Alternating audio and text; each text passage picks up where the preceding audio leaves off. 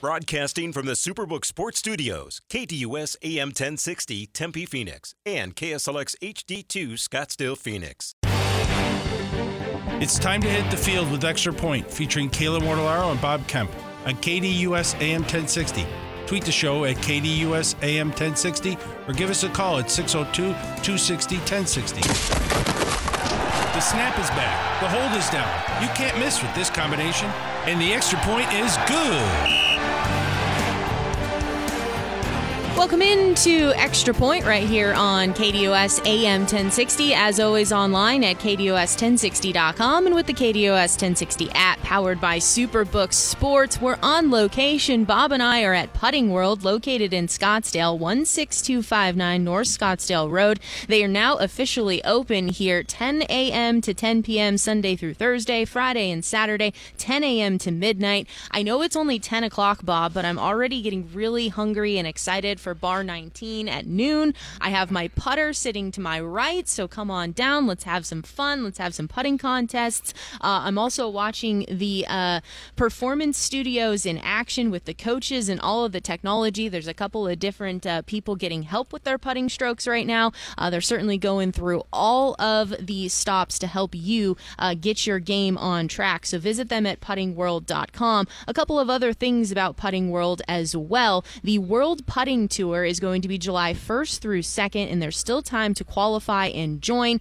It's a $30,000 purse with $10,000 to the first place winner. Uh, so if you think that you have what it takes, uh, come on down to Putting World and f- sign up for the World Putting Tour. In addition to that, Father's Day, there's a Father's Day sale, half off the first month's membership. $199 is the normal price point of the standard membership, so you get half off if you sign up for the Father's Day sale. And don't forget about happy hour as well. Who doesn't love happy hour every day from 3 to 6 p.m.? Uh, we also have a golf theme going on today because it's U.S. Open week. LA Golf and Country Club uh, is the host venue. We'll head on out to the KDUS hotline around 11:15 to chat with our guy Alex Myers from Golf Digest.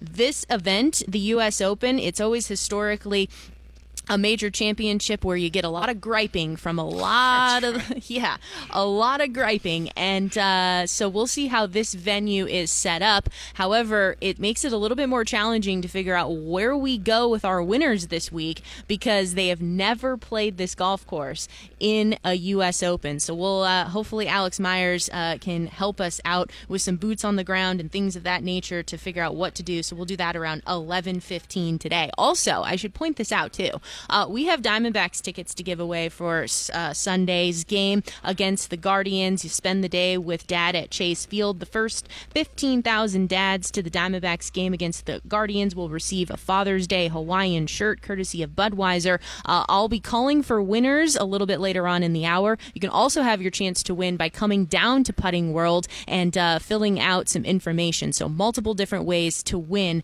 Diamondbacks tickets for Sunday. But let's get into the show here. Uh, let's kick things off with the KDUS1060.com poll question. Did we witness the start of a Denver Nuggets dynasty on Monday night? Corey, yes or no? What's leading the way? Leading right now is actually a tie, split 50 50 on yes and no on KDUS1060.com. Bob, that's your favorite. That's true. It's hotly contested. Uh, and you had a conversation with Mo Dakhil kind of breaking down all of this, and we'll get into much more about the core of the Nuggets here shortly. Uh, tossing it on over to Twitter uh, at KDUS AM 1060. Should Saquon Barkley, in contract protest, hold out to start the 2023 regular season? Corey, what are the masses saying? Uh, definitely not a tie this one. No leading 80% of the vote. Yes at 20% on KDUS AM 1060 on Twitter. As typical, we'll answer today's poll questions around 11:30. Uh, so let's just go back briefly to Monday night with the Nuggets closing things out against the Heat in Game Five, 94 to 88, to pick up the franchise's first ever NBA title. The Nuggets impressively just lost four times in all the playoffs. And impressively, they lost twice to the Suns. That's right. Suns beat them more than anybody. Correct. And Monty Williams has got fired because of it. Yeah, doesn't that kind of put things into perspective a little bit? Maybe. Uh, the two man game with Murray and Jokic was obviously a gem for them. Aaron Gordon was terrific on defense, and his offensive production as well followed suit. Uh, the role players took their turns being really effective. Ultimately, though, I think they were just the best team from start to finish in the West. They stayed healthy, and then they finished it off in the finals. Yeah, they went 16 and 4 in the postseason, 10 and 1 the last 11 games, never faced elimination at any point. Game five, it was kind of a difficult watch. I mean, uh, the Nuggets obviously had foul trouble in the first half. Uh, there was really poor offense from both teams for a large chunk of the game. Uh, you know, the Nuggets missed threes, they missed free throws, uh, but their tremendous defense, which was something that I think was the biggest surprise. If there was, you know, I don't think too many people picking the Nuggets to win the championship, even after they had such a good regular season. But the fact they didn't win on the road, and then they became like, you know, road warriors, so to speak. Not to, you know, no no pun intended towards the Warriors because they were anything but road warriors this year. But you know, they suddenly figured out how to win road games. You know, they had a losing record during the regular season on the road and then you know, I think it was fitting that you know, well, the, the, the final quarter of the season, they win their championship. They gave up 18 points in that fourth quarter. They held Miami under uh, under 104 of the five games. Those were the four Denver victories, uh, and uh, they, they, were you know, they were aggressive on defense. Both teams, I think, were aggressive on defense, and they, that had a lot to do with the you know, kind of the uh, uh, to put a kindly disjointed offense in game five. Yeah, you definitely were right. It was a tough watch. Uh, the foul troubles early on for the Nuggets, and then at some point in that fourth quarter, I kind of thought a football game broke out. That's true. Uh, it was the, there was definitely. Uh, a lot of physicality. Uh, Jeff Van Gundy was loving it because it was like more like basketball from the 90s than it was the current day NBA.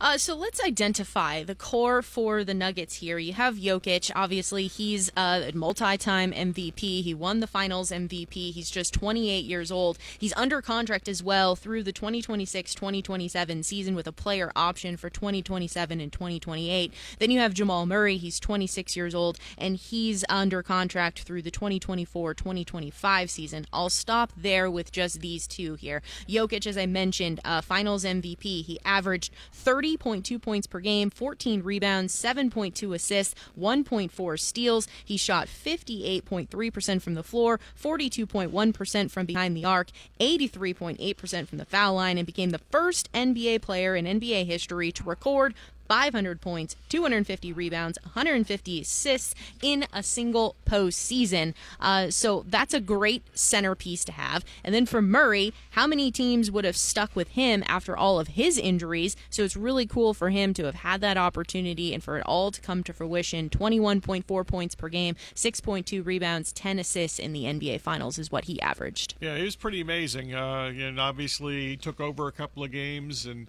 you know the odd thing about another thing another odd thing about the last game is that after he had the you know the 10 assists or more he had some turnovers in that final game. But you know he did make some plays obviously down the stretch. And yeah i think the one thing that we were pretty accurate about this before the series started i just think that their length and their physicality uh, predictably was something that miami just couldn't deal with. And yeah, I think that that was the, the biggest difference in the series. And, you know, Aaron Gordon, I was a little disappointed, you know, when they did the, I usually don't watch these things, quite frankly, but the NBA TV coverage didn't start until after ABC left the air. So I did watch the on court, you know, stuff, which I usually don't watch. But I was disappointed, and I don't know if anybody, I don't know who maybe should be at fault of this, but I was really disappointed that Aaron Gordon was not interviewed on the podium there by ABC, and you know, Lisa Salters was in charge of that. I'm not sure how all that works, but I mean, he was just sensational throughout the postseason. And uh, I talked about this with Mo Dakhil, and he Mo, you know, talked about how he changed his game when he went from Orlando to Denver but his defense in the entire playoffs, whether it was guarding the big guys from uh, Minnesota, or obviously Durant or LeBron, or uh, you know, Jimmy Butler, this last series, a lot of it. Uh, his, his, there was nobody that approached the level of defense throughout you know series to series than Aaron Gordon did. A hundred percent. Uh, he really embraced that defensive role that he was set to play, and I, I include him as part of this core group for the Nuggets here. He's just 27 years old. He's under contract through 2024, 2025 with a player option for 2025, 2026. I also think you have to include Michael Porter Jr. Right. as well in this core. 24 years old. He's under contract through 2025, 2026 with a partially guaranteed deal in the 2026, 2027 seasons. We talked a little bit about Michael Porter Jr. being a little bit inconsistent with his shot, but he's still absolutely 100% part of this core. And he had a really good final game. I mean, I thought he uh, he had eight double doubles in the playoffs, as it turns Rebounding out. Rebounding was key for him. Correct, and he actually had some good assist games, which are you know not exactly you know, defense and passing the basketball, not exactly things that are usually synonymous with his game. But he at times did both of those things during the series. Also, I think the guy kind of got buried in the weeds here to some extent. Uh, and I don't think he minds it. Uh, Calvin Booth was their first general, first year general manager, and uh, he had a lot to do. And, you know, Malone has a lot of input in what they do in the offseason, too. But uh, the fact that you know, Booth brought in, quote unquote, brought in uh, with others in the organization, Bruce Brown and uh, Kentavious Caldwell Pope, and those two guys, you know, Caldwell Pope has a championship pedigree from his Lakers days. Just two established veteran players that know how to win. And uh, unfortunately, I guess for the Nuggets, uh, you know, Brown's priced himself out of Denver. There's uh, seemingly zero chance that he'll return. But Caldwell Pope's under contract for at least one more year. Correct. So, uh, you know, that's. Uh, they all, especially, I think we heard more during the series against the Suns and then Lakers because he used to play for them. Uh, about his leadership and what he his championship pedigree or however they like to phrase that. Yeah, he was. Uh, I think it was. He was kind of forgotten too because he he had a couple of you know not great finals games. In fact, uh, it, but yeah, he certainly played good defense. He did make a big three in that final game uh, during the little the fourth quarter rally there and so forth. But yeah, I think that's. Uh, interesting group of guys that they have, and as you mentioned, contractually, other than Brown, uh, they've got something going. But also, I think that Mo Mo Dakhil from uh, the Athletic and Bleacher Report mentioned it's going to be really interesting with the new collective bargaining agreement, which kicks in now, of how even teams that drafted guys and built throughout their, you know, did, did the right thing and some free agent moves and shrewd moves and so forth building an NBA team is going to be a little different now because of the contractual changes that the league is having going forward. Uh, I want to also touch here on Michael Malone. Uh, you know, yeah. he's given he he was given a very long leash in his tenure in Denver, and maybe other general managers and other organizations wouldn't have done that, but they stuck with him here. So, how important though was this for him to get his team to the finals and then ultimately close it out? Yeah, I think it obviously was. And, he pointed out, you know, if you watched all the post game, you know, he was everywhere as he should be uh, after they won, whether it be actually on the stage or whether it be uh, with Scott Van Pelt, whether it be on NBA TV with their cast of uh, you know people that were courtside. Yeah, I think he mentioned every place that I saw him, uh, how you know ownership stuck by him and yeah, he I know at least one time specifically mentioned that you know, you know, he didn't he didn't think there were there would have been many ownership groups or general managers or people in charge of those things that would have stayed with a coach that you know, didn't do X number of things after a couple years. Now, taking a look at the Heat side of things here, it just really truly feels like they maximized everything that they possibly could. So it makes for maybe some questions for them moving forward here. Uh, they obviously almost lost in the play-in round. Then they managed to continue to pull off some massive upsets against some giants like the Bucks and like the the Celtics, and they were doing it shorthanded as well, making it to the NBA Finals here. Jimmy Butler, though, he's the cornerstone. He's 33 years old. He's under contract through 2024 2025 with a player option in 2025 2026. Bam Adebayo, uh, 25 years old. He's under contract through 2025 and 2026. Tyler Herro, we obviously didn't get to see him after he broke his hand, but he's under contract at yeah. 23 years old uh, through the 2026 2027 season. Couple things. I mean, obviously, uh, you know they've lost in the finals two of the last four years, and they just weren't good enough to win those finals. They, you know, did a lot to you know, get to those uh, spots, and you know, beating Boston and so forth both years to get to the finals, amongst other teams, and Milwaukee uh, in both of those years also. Uh, but you know, there's the Bradley Beal thing out there. There's the Damian Lillard thing out there. I heard Jordan Poole mention that seems to be a big step down to me from Beal and Poole. I've heard Dejounte Murray too. Yeah, that makes sense. Um, and, and the Herro could be, you know, they're going to have to trade, you know, because you know those guys, a couple of, you know, actually at least I don't know what Poole's contract status is about the top of my head, but you know, I know that Lillard and Beal are under contract. So Herro would be a possible, you know, kind of, uh, you know, you have to do these parameters to make a trade in the NBA, salary cap wise, and so forth. He he's on the actually just starting next year starts a four-year, 120 million dollar deal that uh, kicks in starting next season. So if they actually were able to trade for one of those big pieces, you know, specifically Lillard or Beal, I think that Herro would have to be involved in a trade. I really liked Bam. I know that they're kind of uh, in this finals series, he was getting any shot he wanted. And if you looked at the percentages, maybe they didn't jump off the page as saying, wow, he was lighting it up. But uh, just the hustle, the energy plays, the rebounding, etc. Smart player, too. Yeah, I, I was yeah. very impressed with Bam Adebayo. And for him being just 25 years old, he can certainly grow into uh, his game as well. He already has. I mean, I, I was a big fan of his when he was at Kentucky. Uh, even then, I would have never imagined at any point of his NBA career that he'd be this good. I just figured he'd be a defensive stopper, rebounder. Like I said, he was a smart player. He was like a smart player when he was a freshman at, at UK.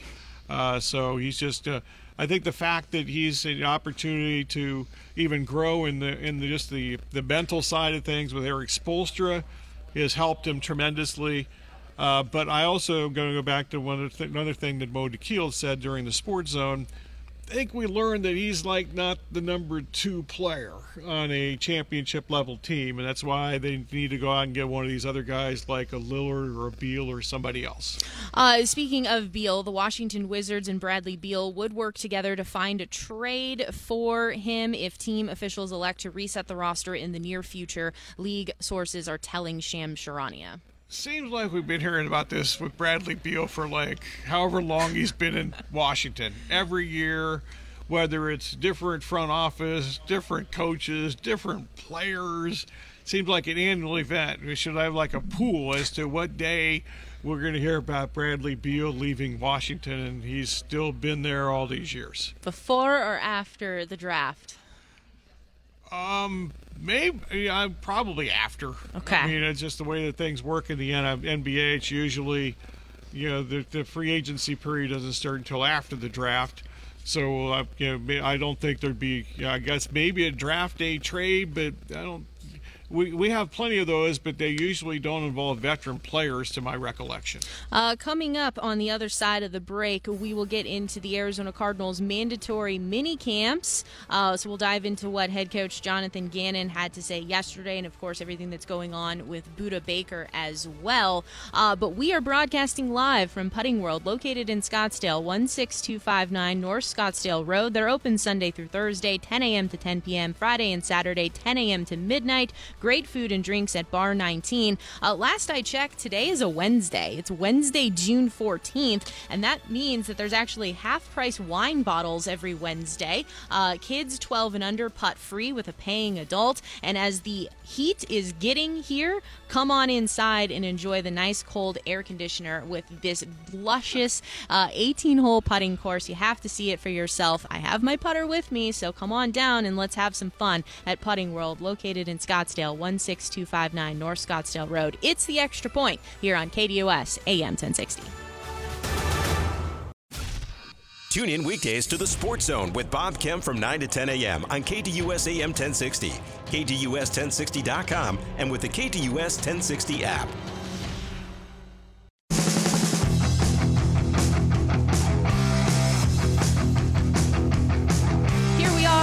At Putting World, located in Scottsdale, 16259 North Scottsdale Road. Open Sunday through Thursday, 10 a.m. to 10 p.m. Friday and Saturday, 10 a.m. to midnight. Get help with your putting stroke. Fit into the right putter for you with the performances Performance Studios, all the technology and coaches, great food and drinks at Bar 19. The upcoming World Putting Tour, July 1st through 2nd. There's still time to qualify and join. $30,000 purse with $10,000 to the first place winner. In addition to that, Putting World is offering up the Father's Day sale, which is half off the first month's membership. So head on down here to 16259 North Scottsdale Road. Also, check them out online at puttingworld.com. It is the extra point. It is Wednesday. It is June 14th. Excited as well about golf because it's U.S. Open week. We'll have Alex Myers joining us around 11:15 to chat all things U.S. Open and figure out what winners we can find for this week. Uh, we'll also take your phone calls today. I forgot to mention that around 10:35 or so today.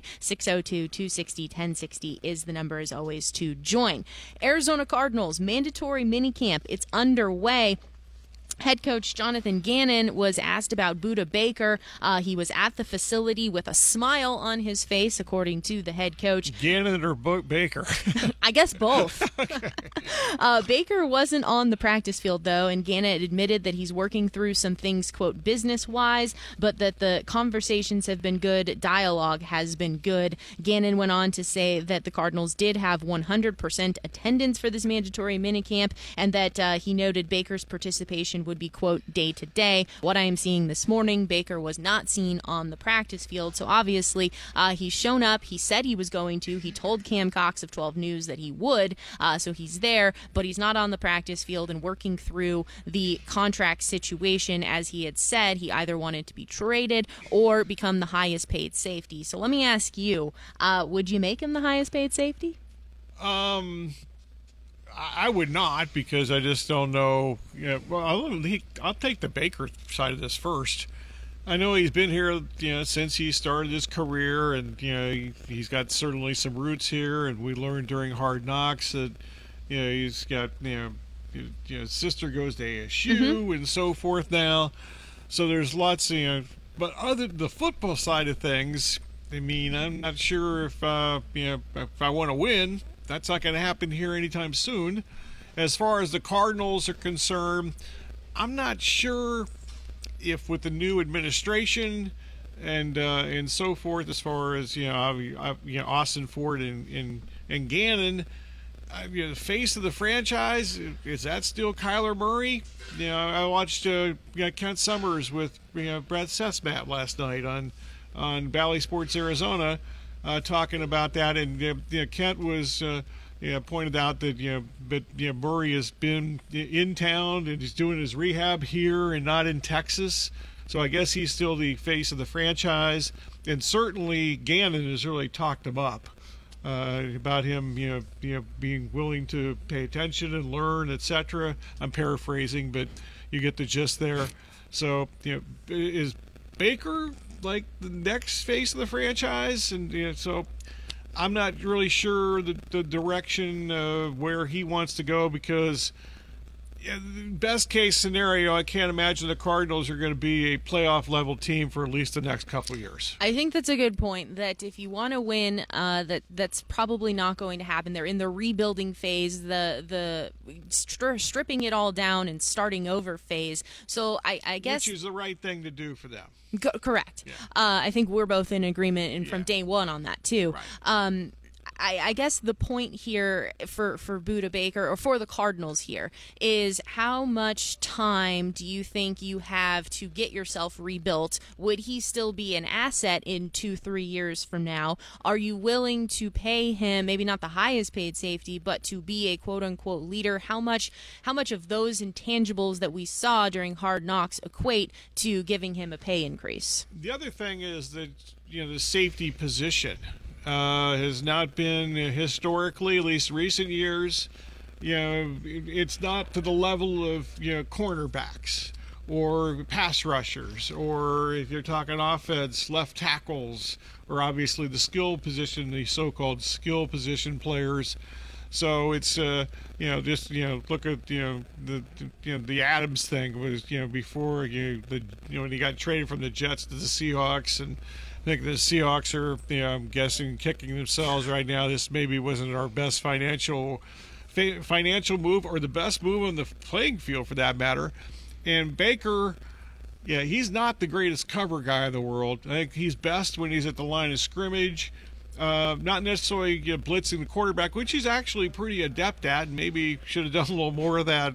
That might be that was my one of my rare criticisms over the Vance Joseph defensive scheme is that maybe he should have been in a blitzing situation more often. But he is tremendous against the run, and he's a really good tackler. Uh, I think that's the best thing that he does as far as even the passing game goes. Is not necessarily covering receivers, but tackling receivers, whether it's uh, often not the guy that he's assigned to cover or the zone that he's in, etc. So you know, it's a the safety dynamic in itself is just kind of a an unusual spot for the NFL to pay players right now. Uh, moving down the board of some of my takeaways from things that head coach Jonathan Gannon said yesterday that Kyler Murray was on the practice field watching practice on Tuesday. Gannon has been very hush hush about a timetable for Murray's return, but to your point, uh, he has been here throughout the entire process. Yeah, I'm guessing the Cardinals, you know, you know fortunately never been through like a physical rehab, like you know, a surgery type of thing. Uh, so I'm guessing that they really don't know when he's going to be able to play in like a game and so forth. So, you know, but he the fact that he's actually here doing the rehab and not in Texas or wherever, which you know there have been there's many players that uh, you know don't hang around the facility in the off season. They're going through rehab. They've either gone to their you know specific uh, personal you know surgeon, doctor, etc. You know, there's so many specialists around the country now, and a lot of teams send those players to those specialists.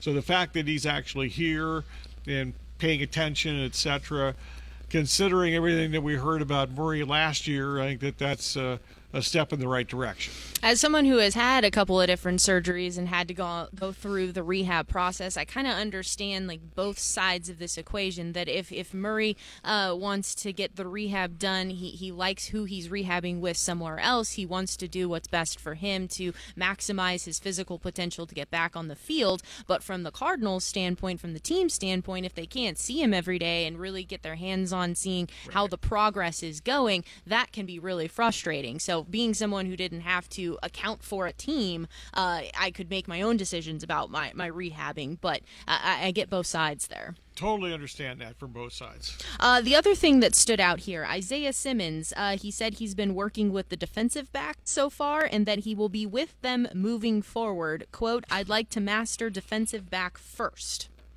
So oh. it looks like he's with the defensive backs. Okay. Um, so that's what the off season's for also, especially if you have a new you know, you know, head coach, defensive coordinator, defensive scheme, etc. Uh, you know, figure out what uh, when you're especially in a rebuilding stage like the Cardinals are, kind of starting over from scratch as far as just their you know plan of attack from both sides of the ball. I think that uh, this is the time to do it, and they got to figure it out. Obviously, they didn't pick up his uh, fifth year option on his rookie contract, which uh, you know, to me he's been a massive disappointment because I can't imagine there's too many people that talked him up more than I did before the draft, even long before the draft, and before we knew exactly where the Cardinals would be even drafting that particular year. I loved him at Clemson, feared him when he played Ohio State. Uh, and unfortunately, he made a big interception in that game against Ohio State, which uh, you know, you know, got uh, Clemson into the championship game where they, you know, got annihilated by by LSU. But uh, Ohio State would have lost that game too because that was a tremendous LSU team. Uh, Simmons was asked about that contract situation, and he said here, "quote Personally, I go about every year as a contract year. I just couldn't imagine somebody would go out there and not try to have the best season." Uh, personally for me though I, you know yes the off season is he's going to be in a new scheme uh, new head coach a new head coach new defensive coaches etc but i would like to see him kind of focus his area in one one concentrated position on the field and see if we can start over. I agree with that but on the other side of it i'm not we've seen him placed in several different situations, and I'm not really sure what he does really well as far as an NFL player at the moment. 602 260 1060. That's the number to join us. Give us a call now. We'll get to you on the other side of the break. We are broadcasting live. Bob Kemp, Kayla Mortellaro from Putting World, located in Scottsdale, 16259 North Scottsdale Road. They're open Sunday through Thursday, 10 a.m. to 10 p.m. Great food and drinks at Bar 19. It's half price wine bottles every Wednesday. Today happens to be a Wednesday. Uh, come on down. We'll have some lunch. We'll have some putting fun. Uh, I got my putter next to me maybe I can convince Bob to give putting a whirl. Uh, in addition to that, we also have the opportunity for you to win a four pack of tickets to the Diamondbacks versus Guardians game on Sunday, June 18th, as well as a $50 gift certificate to Putting World. So all you have to do is come on down and fill out the entry forms. Uh, we'll also have a four pack of tickets uh, later on in the show for the Diamondbacks and the Guardians. But the number 602 260 1060. Give us a call we'll get to you on the other side of the break. It is the extra point here on KDUS AM 1060.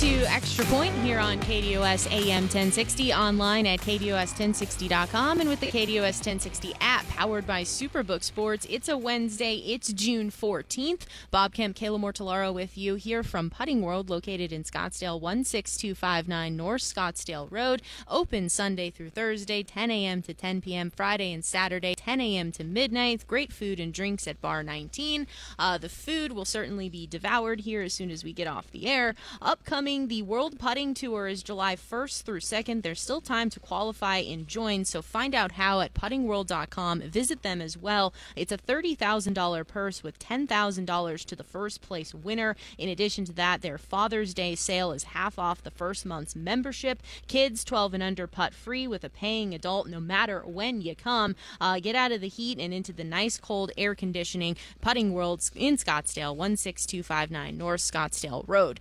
Let's continue on with some NFL talk and uh, wild stuff yesterday from Buffalo.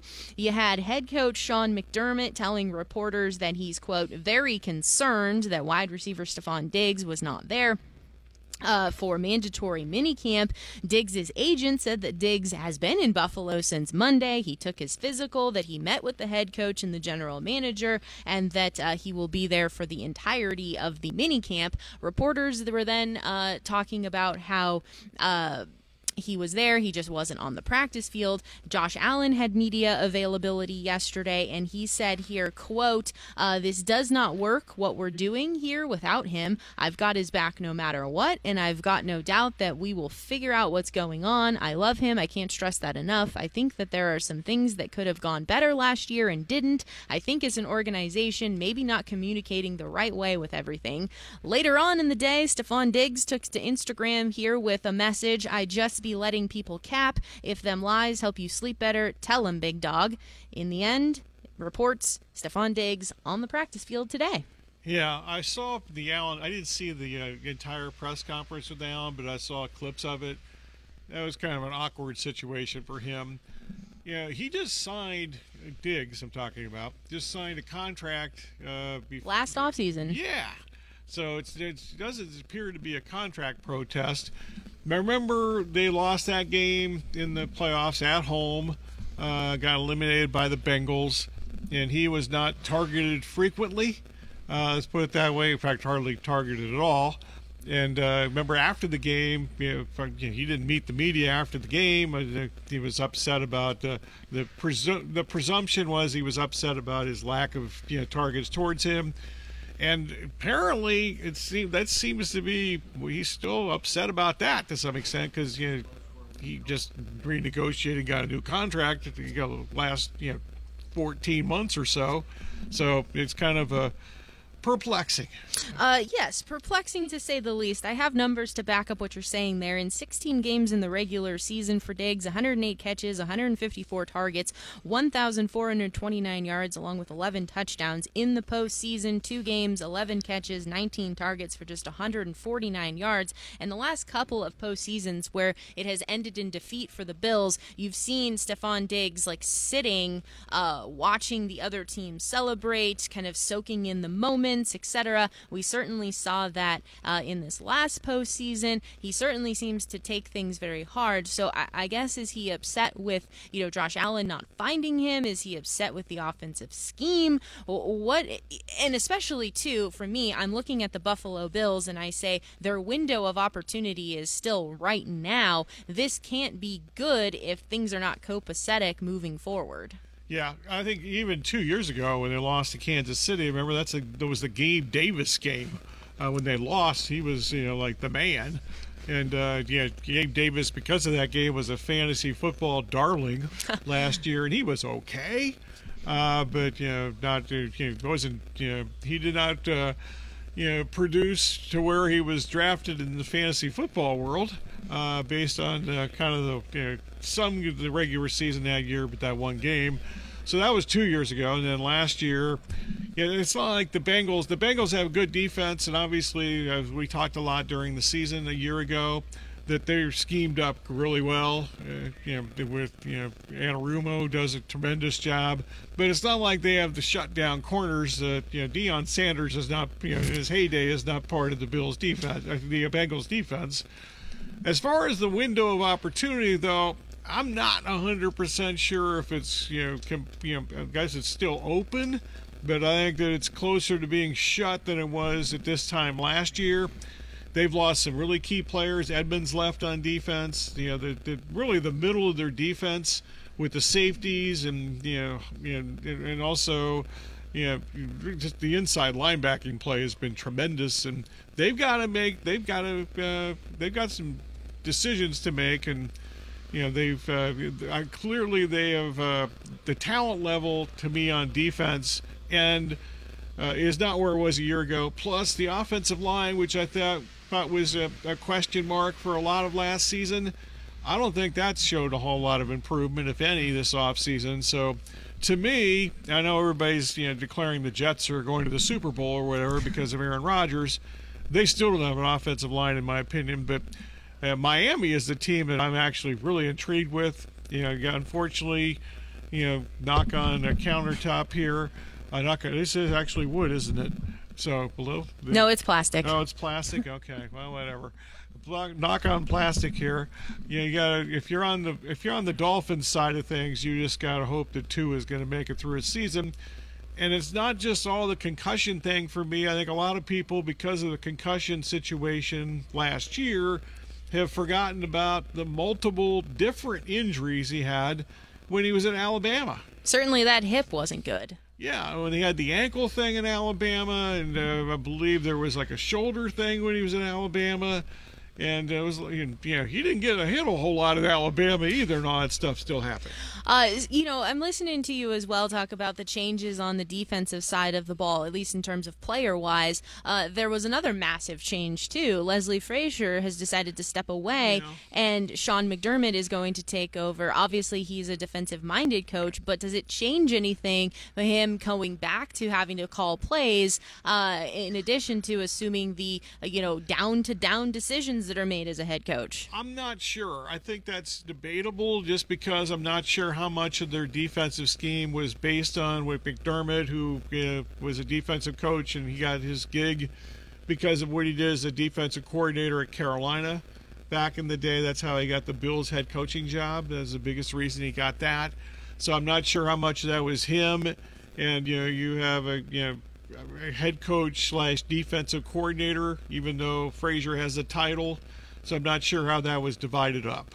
I will save the other NFL nuggets that I have for the other side of the break. So we'll step aside now as the extra point is coming to you live from Putting World in Scottsdale, 16259 North Scottsdale Road. They're open Sunday through Thursday, 10 a.m. to 10 p.m., and Friday and Saturday, 10 a.m. to midnight. But right now, it's going to be caller number two, 602 260 1060. You win the four pack of tickets to the Diamondbacks versus Guardians on Sunday, June 18th. Spend the day with dad at Chase Field. The first 15,000 dads to the Diamondbacks game against the Guardians on June 18th will receive a Father's Day Hawaiian shirt courtesy of Budweiser. You can secure your tickets now by visiting dbacks.com slash dad. The game gets started on Sunday afternoon, 1 t- 1:10 p.m. from Chase Field. Caller number two, 602 260 1060. The four pack of tickets to the Diamondbacks versus Guardians game is yours. The extra point, we wrap up hour number one on the other side of the break here on KDUS AM 1060.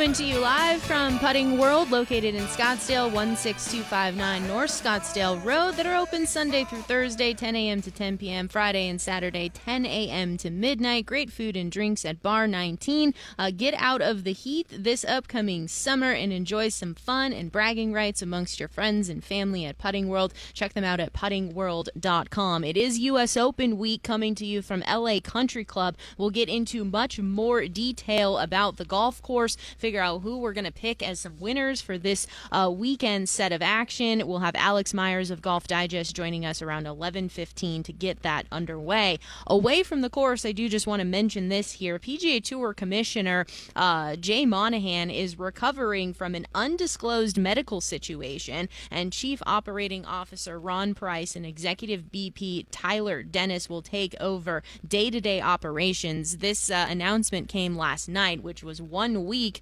from the day that the bombshell announcement occurred with the PGA Tour, the DP World Tour, and PIF all uh, coming together to formulate uh, some form you know what? I've seen so much. At first, they called it a merger. Then they said, no, no, no, no, this isn't a merger. Like, even the people that originally called it a merger said it's not. So we're all kind of waiting to figure out what's going to happen here in the world of golf.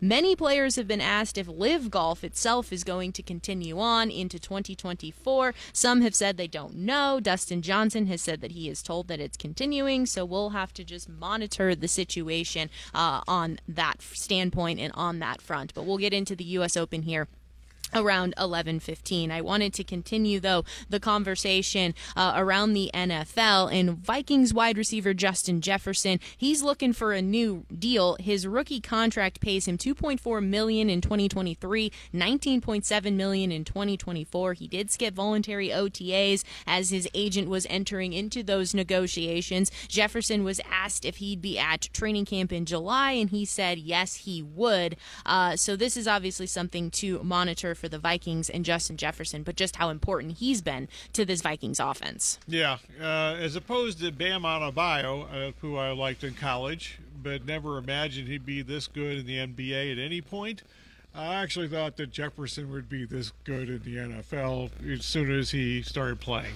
Uh, yeah, 17 games this past season, 128 catches, 184 targets, 1,809 yards, eight touchdowns. I have to say, and I don't expect this taking place this year. I took him in a uh, yards total for the season. That has been the easiest thing that ever. I think it cashed in like week 13, week 14. It was unbelievable. In the postseason, seven catches, nine targets for 47 yards. The Vikings Vikings, though, uh, don't just have this situation on the offensive side of the ball, they have the defensive side of the ball to worry about with Danielle Hunter. He's entering the final year of his contract, $4.9 million base salary. Hunter did not attend minicamp uh, in 2022, 65 total tackles, seven and a half sacks, one forced fumble. He spent his entire career with the Vikings from 2015 to 2022. If you're reading between the lines of what uh, Kevin O'Connell said, it doesn't look great.